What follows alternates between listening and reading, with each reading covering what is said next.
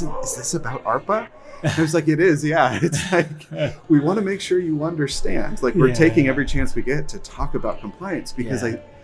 I, I think it does get overlooked.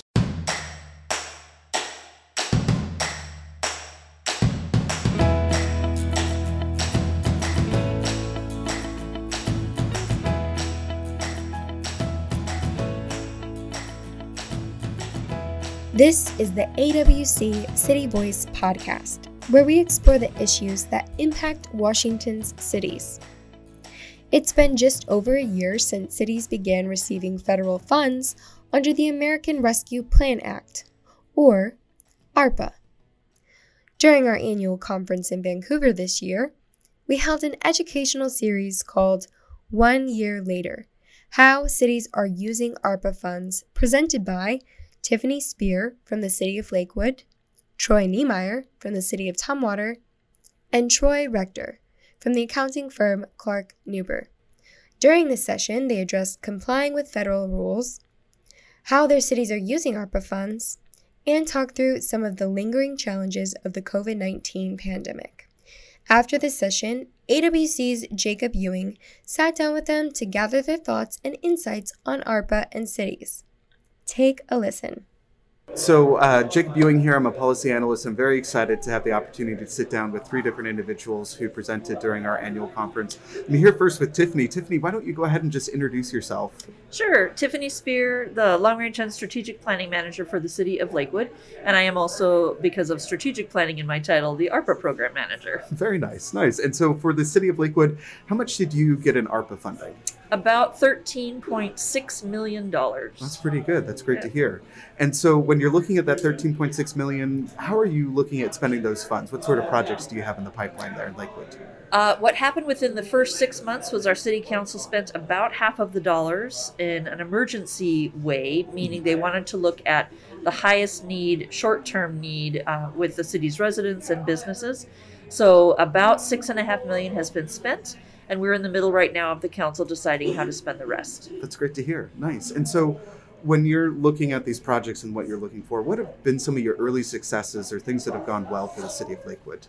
we were able to help with um, funding to Tacoma Pro Bono, which is an organization that helps with eviction prevention. And so, providing that legal services uh, source of uh, help for our residents on a weekly basis at City Hall has been very successful. And then we also partnered with the city of Tacoma and Pierce County to purchase a hotel for uh, permanent supportive housing starting in 2024. But for the first two years, it's emergency shelter, so people from all three jurisdictions can go there if they need to. That's great. And so, have you already had people move into that shelter? Is that under operation already? Yes, it opened actually a couple months after the purchase of the hotel because it was pretty much ready to go. And so we were able to have people between October purchase date by December, there were people living in the hotel. That's huge. December 2021. That's awesome to hear. That's great. So, um, with all great successes, there's also challenges. What have, uh, have there been any impacts to Lakewood? Any challenges that you've seen with ARPA funding or just COVID in general?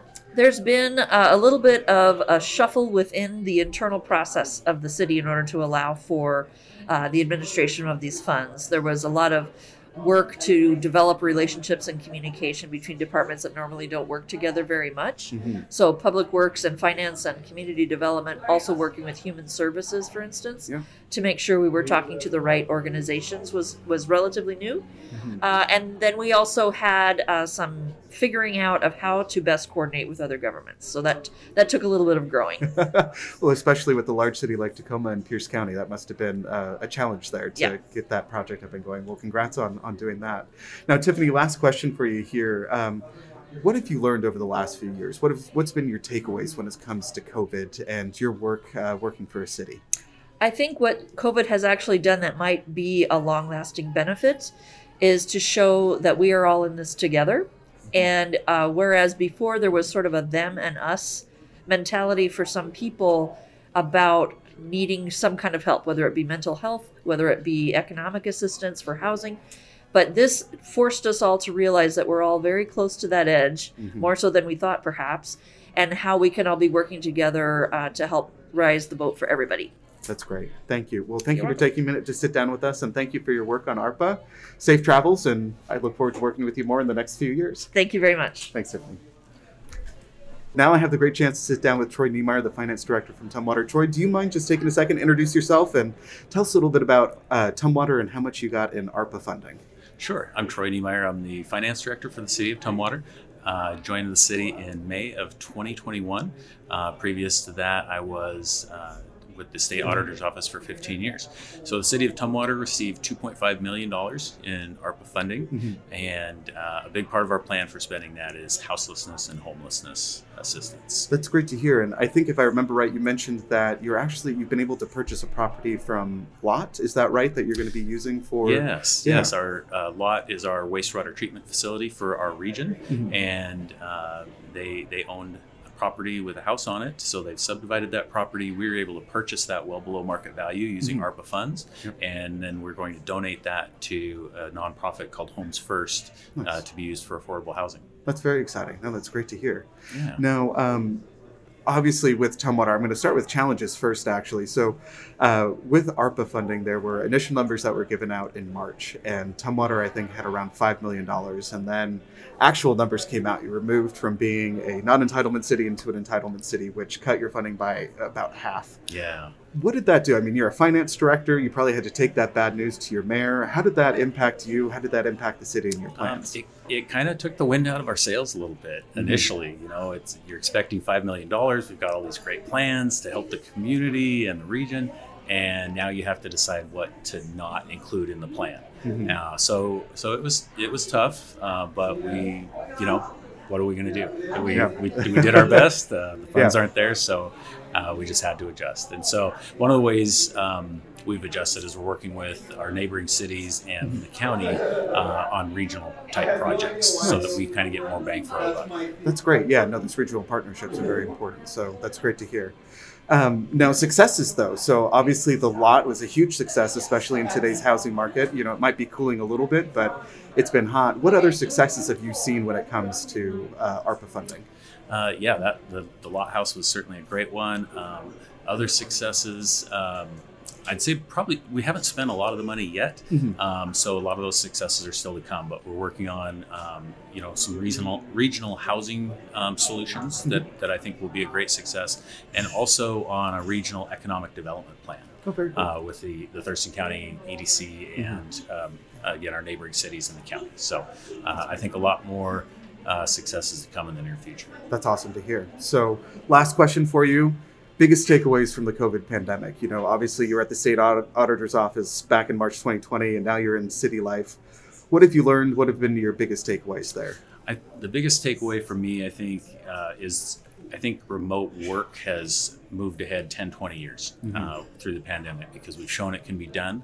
Um, the state had already been working on kind of a more modern work environment uh, with, uh, you know, telecommuting and things like that. Yeah. Uh, the city of Tumwater had not. There was in the finance department there was no remote work prior to the pandemic, and um, now even as we adjust to coming back to work in person, um, it's going to be part of our regular practice to have people working remotely.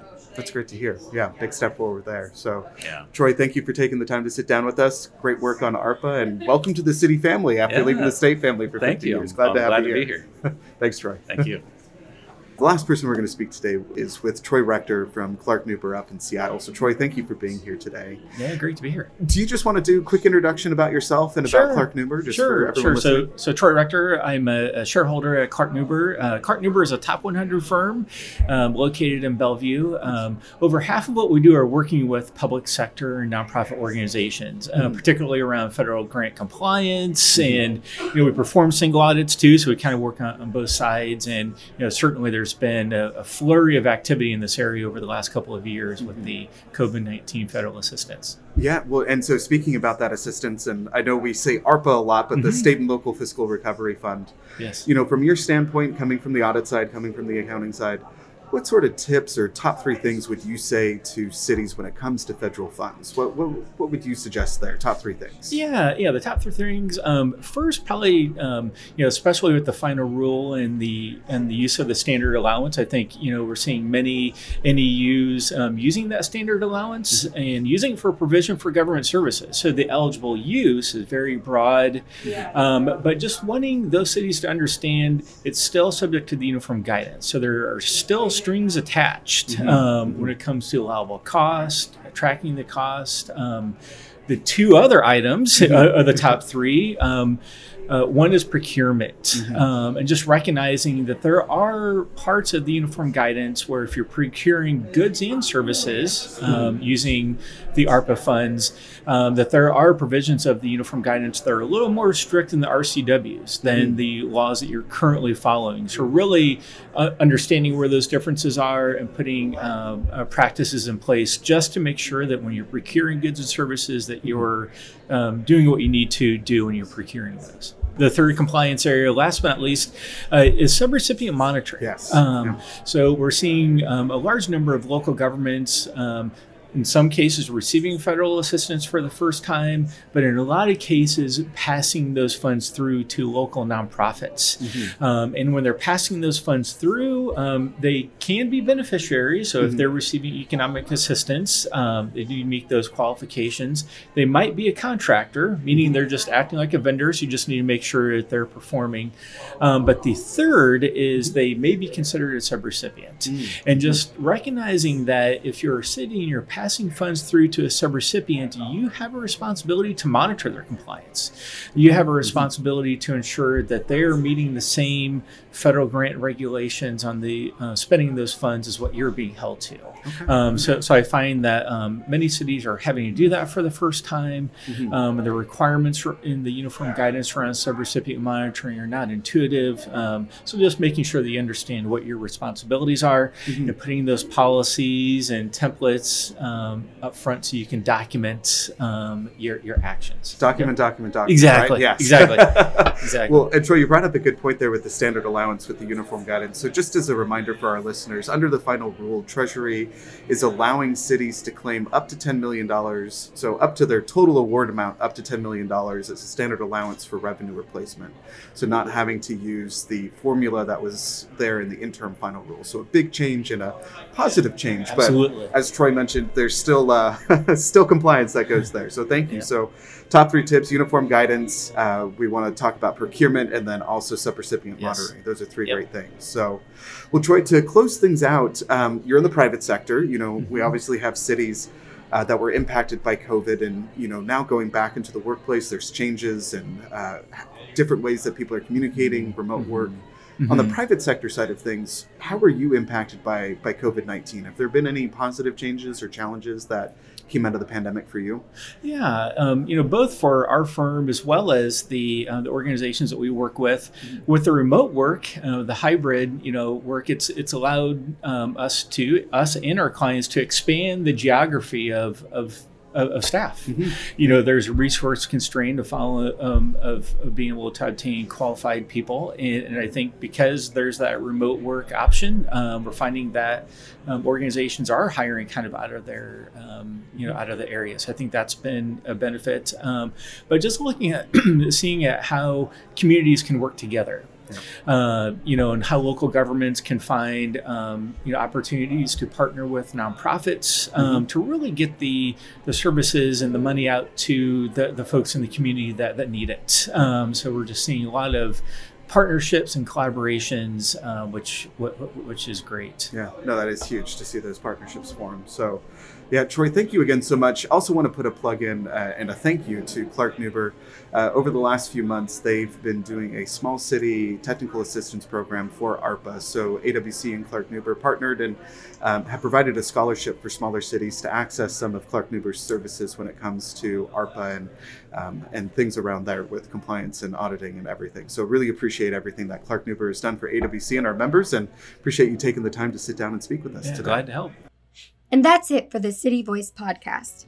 Thanks for listening. This podcast is a production of AWC.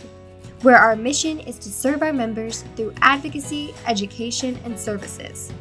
For more information on ARPA, or to find other educational offerings for city leaders, visit wacities.org.